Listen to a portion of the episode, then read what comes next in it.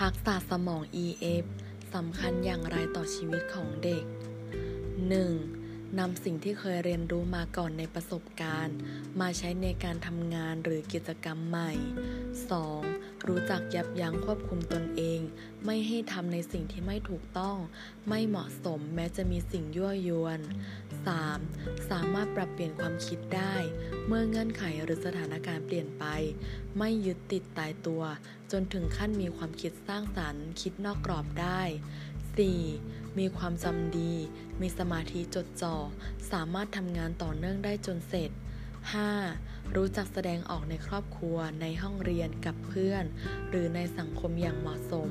ซึ่งจะนำไปสู่การรู้จักเคารพผู้อื่น อยู่กับคนอื่นได้ดี ไม่มีปัญหา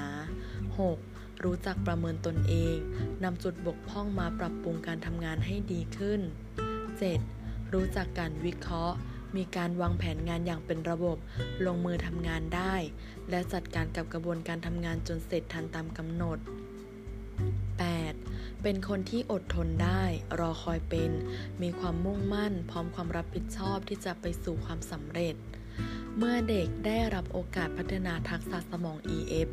ทั้งตัวเด็กเองและสังคมได้รับประโยชน์ จะช่วยสร้างพฤติกรรมเชิงบวก และเลือกตัดสินใจในทางที่สร้างสรรค์ต่อตนเองและครอบครัว